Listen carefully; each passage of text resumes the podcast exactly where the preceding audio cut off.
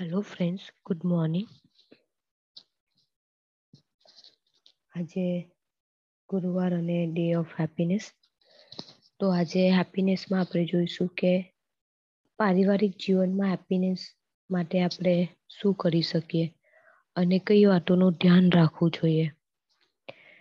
તો ફેમિલી એટલે શું? તો ફેમિલી એટલે કે જ્યાં એકબીજા સૌ એકબીજાની સાથે રહેતી. ફેમિલી એટલે સુખ દુઃખમાં હાથ પકડી તે. ફેમિલી એટલે સુખ, શાંતિ, સ્નેહ અને સમર્પણનો પરિવાર કે મકાન કે કોઈ એડ્રેસ નહીં.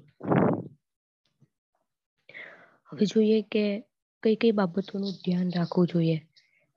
તો પરિવારમાં પહેલી વાત આવે કે મતભેદ હોય પણ મનભેદ ન હોવો જોઈએ. કે આ મનમાં કોઈ ભેદ નહીં હોવા જોઈએ. તો આપણે એક ઉદાહરણથી સમજીએ કે એવું ડિસાઈડ થયું ફેમિલીમાં કે કોઈક વસ્તુ લેવી છે કે ફ્રીઝ કે રેફ્રિ વોશિંગ વોશિંગ કે કોઈ બી એવી મોટી વસ્તુ લેવી છે. તો આપણે એના માટે બધી તૈયારી કરીએ. કોઈ એકમાં વ્યક્તિ હોય તો એ કંઈ જોવા જાય, બીજાને બી લઈ જાય. એવું બધું ઘણું બધું થયું અને છેલ્લે એક વસ્તુ એક ફાઇનલ થાય.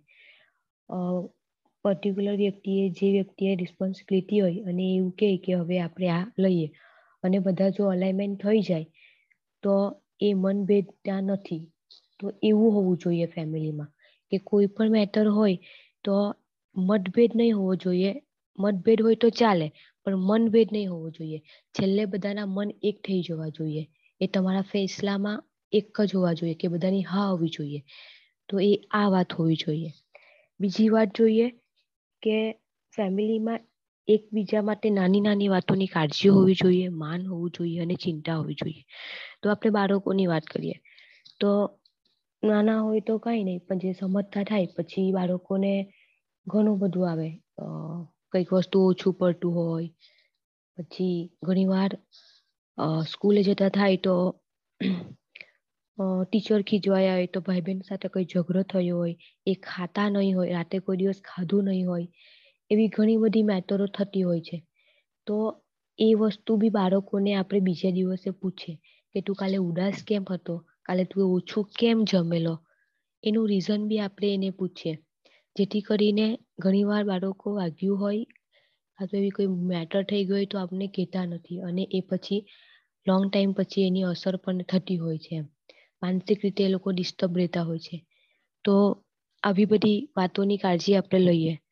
પછી જોઈએ ઘરમાં બેન અને વહુ હોય, માતાઓ હોય, તો જરૂરી નથી કે દર ફેરી પ્રોબ્લેમ કામને લીધે જ થાકી જાય ને એવું બધું હોય છે. ના, પણ એ લોકોની મંથલી પ્રોબ્લેમના લઈને એ લોકો ઘણા બધા ડિસ્ટર્બ હોતા હોય છે. તો એ સમય દરમિયાન પણ આપણે એની કાળજી લઈએ. ત્રણ દિવસ સતત એને આરામ કરવા દઈએ. એ દિવસોમાં બને ત્યાં સુધી જ્યુસ વોટર નારિય કોકોનટ વોટર એ બધી સગવડો આપણે એના માટે કરીએ, એની કાળજી માટે. ધેટ ટાઈમ તે દિવસોમાં જો આરામ કરશે તો એ સારું ફીલ કરશે લોંગ ટાઈમ પછી પણ એના બોડીને સારી રીતે એ શું કહેવાય, એને મજબૂત બાંધો રહેશે. ધેટ ટાઈમ કાળજી રાખેલી હશે તો. તો આપણી દીકરીઓ માટે પણ એટલી જ કાળજી રાખીએ આપણે કે એને કામ નહીં કરવા દઈએ એ દિવસે અને આરામ કરવા દઈએ. જે કેર આપણથી થાય એ બધી કેર આપણે એના માટે કરીએ. ઘણીવાર ફેમિલીમાં કોઈક ને કોઈક વ્યક્તિ બીમાર પડતું હોય છે. તો એ જાતે દવા લઈ આવે એ તો લઈ જ આવશે. પણ આપણે ખાલી પૂછવાનું પણ રાખીએ કે હું આવ? તો એ બધી નાની નાની વાતોની આપણે કાળજી રાખીએ. ઘરમાં મોટા ફેમિલી મેમ્બર્સ બી ઘણીવાર એવું હશે કે રાત્રે જમવાનું ના પાતા હશે. તો એનું રીઝન પણ આપણે એને પૂછીએ કે શું થયું છે? કાલે કેમ નહીં ખાધેલું? કેમકે કે ઘણીવાર અમુક વસ્તુ હોય છે કે સેટિસ્ફેક્શન નહીં હોય કામનું. કાં તો કોઈ બોયલું હોય તો ડિસ્ટર્બ હોય. તો એ બધી વસ્તુઓ બની શકે છે. તો ફેમિલીમાં આપણે નાની નાની વાતોની કાળજી રાખીએ. પછી ઘણી વાર આપણે બહાર જમવાનું હોય કાં તો લેટ આવવાનું હોય, તો આપણે એને, આપણે ઘરે ઇન્ફોર્મ કરીએ આપણા ઘરના પરિવાર એટલે જે મમ્મીઓ હોય, પછી પપ્પાઓ હોય, દાદાઓ હોય, તો એના માટે આપણે ચિંતાનો વિષય નહીં બનીએ. કે આપણે ટાઈમ પર જે આપણા ઘરમાં રૂલ્સ બનાવ્યો હોય એ પ્રમાણે આપણે રહીએ. કે ભાઈ હું આજે નથી જમવાનો, તો એવા બધું જ આપણે વસ્તુ ઇન્ફોર્મ કરીએ. જેનાથી ઘરમાં કોઈ રીતે ડિસ્ટર્બન્સ નહીં થાય એકબીજાને કે નહીં થાય કે ભાઈ તમે ફોન કરો, એ ફોન કરશે, એવી કોઈ બધી વસ્તુ ત્યાં ક્રિએટ નહીં થાય. જેથી કરીને બધું સ્મૂથલી પતી જાય રાત્રે તમે લેટ પહોંચશો તો બધું લેટ થશે. મમ્મીઓનું કિચન બંધ કરવાનું, એને સુવાનું. ઘણી બધી વસ્તુઓ લેટ થશે તો એ બધાની આપણે કાળજી રાખીએ. ત્રીજી વાત જોઈએ કે ફેમિલીમાં નૈતિક મૂલ્યો, નીતિ નિયમો હોવા જોઈએ તમારી ફેમિલીમાં. તો એમાં ખાલી એક જ માત્ર પર વાત કરીએ કે ફેમિલી સાથે ક્વોલિટી ટાઈમ સ્પેન્ડ થવો જોઈએ તમારે નિયમિત તમારે નિયમિત પ્રમાણ નિયમિત રીતે. તો એમાં એક, બે ઉદાહરણો છે, આ ડિટેલમાં જોઈએ. આપણે વોરન બફેટને જાણીએ છીએ. એક અજબ એટલે સાત કરોડ રૂપિયા જેટલો એનો બિઝનેસ છે, સો અબજ કરોડનું એનું ઇન્વેસ્ટમેન્ટ હોય છે. ત્રેસઠ કંપનીઓ છે એમની. તો તમે વિચારી શકો છો તો એમનો વહીવટ કેટલો મોટો હશે એમ. તો એકવાર એવું થયું હતું ઇન્ટરવ્યુ થયું હતું. તો ઇન્ટરવ્યુ એટલા માટે થયું હતું કે એ લોકોની એનિવર્સરીને પચાસ વર્ષ પૂરા થતા હતા. તો આ બધી કંપનીઓના પચાસ સીઓ મળીને સરપ્રાઈઝ પાર્ટી આપેલી. એ પાર્ટી હતી લંડનમાં હતી. તો ત્યાં આગળ ત્રીસ દેશના લોકો ભેગા થયા હતા. તો એમાં બધા સીઈઓસ ને ચીફ એક્ઝિક્યુટિવ ને મેનેજર ને, એ બધા મોટા મોટા વ્યક્તિઓ ત્યાં હતા. તો એ બધા વ્યક્તિઓમાંથી એક વ્યક્તિ છે ને આપણા અમદાવાદનો ભાઈ બી હતો. તો ત્યાં એવું હતું કે બે કલાક એ લોકોએ એવું રાખેલું કે તમે કોઈ પણ સ્ટેજ પર જાય અને એ લોકો સાથે વાત કરવી હોય છે કઈ પણ વાત કે પ્રશ્ન પૂછવા હોય ને તે તમે એમ પૂછી શકો ત્યાં એવું હતું એમ. તો એ અમદાવાદ ભાઈએ પૂછ્યું વોરેન મફતને કે, સર, હું તમને એક સવાલ પૂછી શકું એમ? તો વોરેન બફેટ કે હા, પૂછો નહીં તો એમ કે, તમે પ્લીઝ એમ કે તમે શેર કરો ને તમારી આ પચાસ વર્ષની હેપી મેરેજ લાઈફનું સિક્રેટ શું છે? તો એ સવાલ પૂછતાની સાથે જ એમના વાઈફ બેઠા હતા બાજુમાં તેમના વાઈફે માઇક લઈ લીધું, ખેંચી લીધું એમ કે હું જવાબ આપીશ. તો એ માઇક ખેંચી લેવાની જે પ્રક્રિયા હતી તે દરમિયાન વોરેન બફતે કોઈ બી એવો રિએક્શન નહીં આપ્યું. એઝ ઇટ ઇઝ બેઠા હતા. તો આટલા જ ભાવ, આટલા જ એનાથી ખબર પડી લોકોને કે એમનું મેરેજ લાઈફ કેવી હશે. પછી એ માઇક ખેંચી લીધો અને એમના વાઈફે જવાબ આપ્યો. જવાબમાં એ હતો કે અમારી મેરેજ લાઈફનું સિક્રેટ છે તો પહેલું સિક્રેટ એ છે કે આજ સુધી એવું ક્યારે બન્યું નથી કે અમે લોકોએ આઠ વાગે સાત પાંચ વાગે કે બધા એક ટેબલ પર જમવા નહીં બેઠા હોય. પરિવારના બધા લોકો, બાળકો, દાદા, દાદી જેટલા રહેતા હોય એટલા. એવું ક્યારે નથી બન્યું. અમે સાથે જ બેસીએ છીએ એમ. બીજું હતું કે હજુ સુધી એક દિવસ એવો પણ નથી ગયો કે અમે સાંજે જમ્યા પછી અડધો કલાક ચાલવા નહીં ગયા હું હસબન્ડ વાઈફની વાત છે. અને ત્રીજો એક નિયમ એવો હતો કે એક બી દિવસ એવો નથી ગયો કે જમ્યા પછી અમે અમારા બાળકો સાથે ટાઈમ સ્પેન્ડ કર્યો છે? એટલે એ લોકોનું ભણવાનું, એ લોકોને આલ્ફાબેટ શીખવે નાના હતા ત્યારથી. પછી એ લોકોના ઘરે જે દાદા દાદી છે, એ લોકો સાથે એ લોકો ટાઈમ સ્પેન્ડ કર્યો છે. ડેલી જમ્યા પછી આ બધું એ લોકોના એ હતા. તો આ ત્રણ એવા એ લોકોના મેજર રૂલ્સ હતા, જેનાથી એ લોકોએ ફેમિલી સાથે ટાઈમ સ્પેન્ડ કર્યો છે. આટલું બધું થયું. પછી વોરેન વફતને પાછું પૂછવામાં આવ્યું કે, વાય, આ બધું કેમ? આટલું બધું તમે મેનેજ બી કેમ કરો છો? જરૂરી છે બધું આ બધું એમ? તો વોરેન બફતે પાછી ક્લિયારિટી આપી કે, હું છે ને, એક, મેં મારી પોતાની ડેફિનેશન ક્રિએટ કરી છે કે છ થી નવ છે ને હું બિઝનેસમેન હોઉં. પછી નવથી છ હું ફેમિલી મેન. અને નવથી દસ હું સ્પિરિચ્યુઅલ મેન અને આ બધું કરવા માટે છ વાગે મોબાઈલ હું સ્વિચ ઓફ કરી દઉં છું. કોઈ મોબાઈલ નહીં હોય સ્વિચ ઓફ કરીને મૂકી દે. પછી પાછું થોડુંક વધારે ચર્ચા થઈ અને પાછું એના વાઈફને પૂછવામાં આવ્યું, બંને જને, કે આટલું બધું એમ. તો એનું રીઝન કેવું તમે? શું કામ?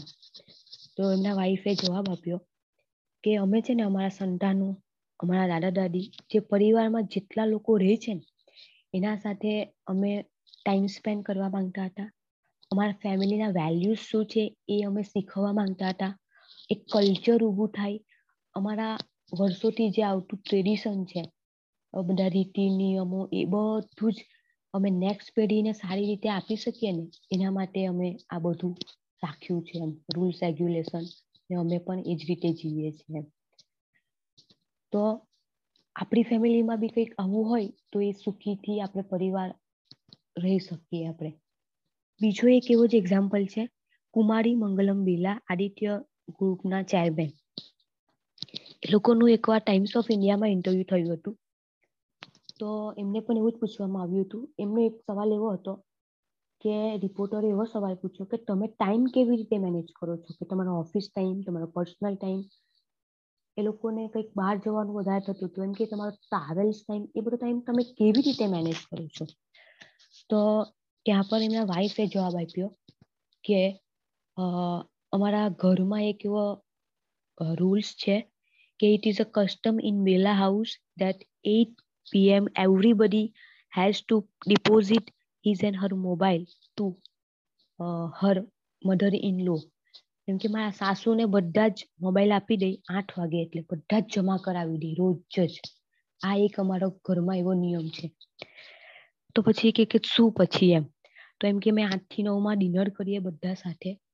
પછી નવ વાગે જ સાડા નવ સુધી ટેબલ પર જ બધા હોય. બધા પોતપોતાનું કે આખો દિવસનું કઈ હોય કાં તો કોઈને કઈ આગળના દિવસે કરવાનું હોય. જે બી કોઈના કઈ બી સવાલ હોય ને એ બધું સાડા નવ સુધી ચાલે. જેવા સરાવ નવ પર થાય એટલે મોબાઈલ આપવામાં આવે દસ મિનિટ માટે તો ત્યારે પાછું કોઈને અર્જન્સી હોય, મેસેજ હોય તો જોઈ લેવાના, રિપ્લાય આપી દેવાના, ફોન કરવા હોય તો ફોન કરી દેવાના, પાછો મોબાઈલ જમા કરાવી દેવાનો. અને પછી બધા પોતપોતાના રૂમમાં જાય હોય તો જવાનું, બેસવું હોય તો બેસે અને જે કરવું હોય એ પછી કરે. અને દસ વાગે જ્યારે જે સૂવું હોય એ સૂઈ જાય. તો આટલા આવા એથિક્સ એ લોકોના ઘરમાં છે, એટલે એ લોકોની કંપની પણ એ રીતે ચાલે છે અને ફેમિલી પણ સચવાય છે. તો આપણી ફેમિલીમાં પણ આવું કંઈક હોય તો એ આપણે શાંતિથી, સુખીથી કમ્પ્લેન કર્યા વગર આપણે જીવી શકીએ. પછી ઘર ફેમિલી આવે તો નિયમ બનાવો છો તો બધા માટે સરખો. પછી સાત વાગે ઉઠી જવાનું તો પછી બધાએ ઉઠી જવાનું. આઠે નવ વાગે આવી જવાનું ઘરમાં. નહીં આવો તો એનો બી રૂલ્સ બનાવવાનું ઇન્ફોર્મ કરવાનું, નહીં ઇન્ફોર્મ કરે તો પનિશમેન્ટ આપવાનું, એ પણ રૂલ્સ બનાવી દેવાનું. તો જે બધા મોટા મોટા વ્યક્તિ સફળ થઈ ગયા છે, તો ત્યાં આગળ આ વસ્તુ છે. એટલે બધું ત્યાં સારી રીતે ચાલે છે અને કોઈક વસ્તુ બહાર નથી આવતી એમ. આ એક હતો કે તમારી પોતાના કોઈક રૂલ્સ હોવા જોઈએ એમ. ઓકે, હજુ બાકી છે. નેક્સ્ટ ટાઈમ કરીશ. મિનિટ ઉપર થઈ ગઈ છે. તો આ હતું કે પારિવારિક જીવનમાં તમે હેપીનેસ કેવી રીતે લાવી શકો? સુખીથી અને શાંતિથી કેવી રીતે રહી શકો? થેન્ક યુ સો મચ હું અહીંયા પૂરું કરું છું. ગોડ બ્લેસ યુ એવરીવન અને આજનો દિવસ બધાનો મંગલમય અને શુભ રહે. Amar here really wonderful session Chandni ma'am even though I have missed first few minutes મને એટલો આઈડિયા આવી ગયો કે ટોપિક શું હતું? સ્વાદ મારું ટેક અવે છે નંબર વન કે ફેમિલી તરીકે અમુક રૂલ્સ આપણે ફોલો કરીએ, જેનાથી કરીને ફેમિલી બોન્ડિંગ સ્ટ્રોંગ બને. અને એના માટે કંઈક રૂલ્સ તમારા ડેફિનેટલી હોવા જોઈએ. સો મારી ફેમિલીમાં પણ આઈ ટ્રાય કે એવું કંઈક ઇમ્પ્લિમેન્ટ થાય કે જેનાથી ફેમિલી બોન્ડિંગ વધારે સ્ટ્રોંગ બને. અને જે તમે કીધું નાની નાની વસ્તુની કાળજી રાખીએ, અગર લેટ આવવાના છે તો ઇન્ફોર્મ કરીએ. ફેમિલીનું શેડ્યુલ નહીં ખોરવાય ફેમિલીનું ટાઈમિંગ જળવાઈ રહે. તો એ બધી જ વસ્તુનો માટે યુ નો આલ કીપ મેક શ્યોર કે આવું કઈ મારી ફેમિલીનું ટાઈમિંગ નહીં બગડે અને બધાનું બોન્ડિંગ સારી રીતે રહે. Thank you for wonderful session ma'am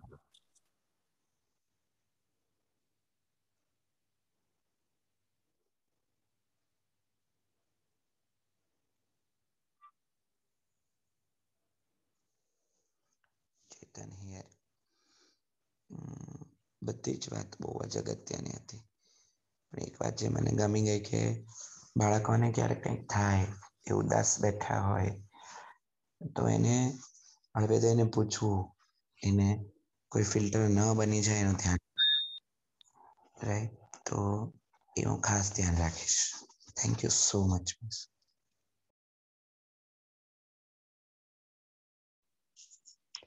ખૂબ સરસ સેશન્સ હતું ચાંદની અને જો તારા કહેવા પ્રમાણે બધા જ ફેમિલી ચાલતા હોય તો બધે હેપીનેસ જ હોય ક્યાંય કોઈ જગ્યાએ દુઃખ ન હોય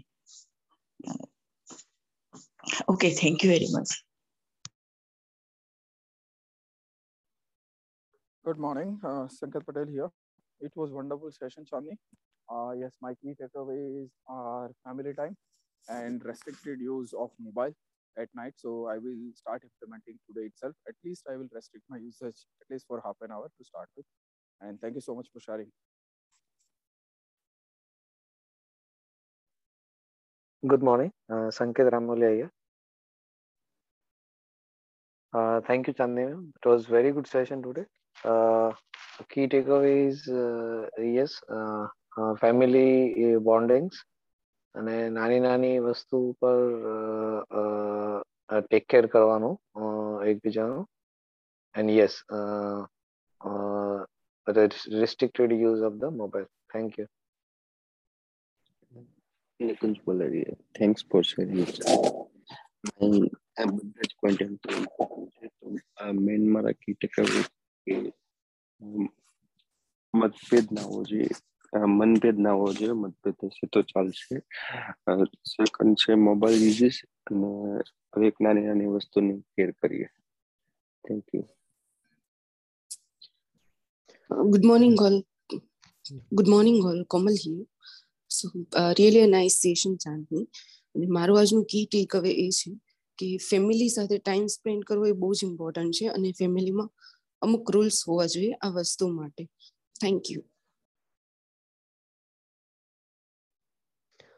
ચિરાગ ખૂબ સરસ સેશન બધા જ પોઈન્ટ ઇમ્પોર્ટન્ટ હતા અને હું ટ્રાય કરીશ કે એ ઇમ્પ્લિમેન્ટ કરી થેન્ક યુ કિશન યાર અદ્ભુત ક્રિએશન હતું મેમ અને મારું આજનું કી ટેક હવે એ છે કે આપણે ફેમિલીમાં બી થોડું સ્ટ્રક્ચર હોવું જોઈએ એમાં બી થોડી ઇન્ટિગ્રિટીની લાઈફ જોઈએ થેન્ક યુ મેમ